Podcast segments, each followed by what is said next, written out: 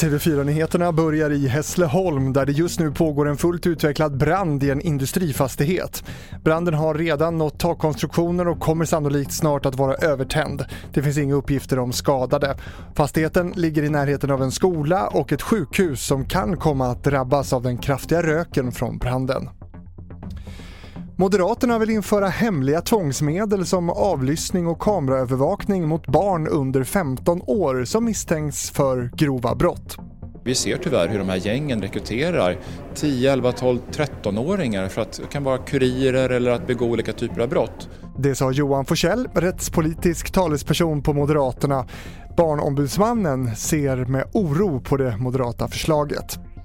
Och till sist om att Världshälsoorganisationen WHO nu går ut och varnar omvärlden för att ta för lätt på spridningen av omikronvarianten av coronaviruset.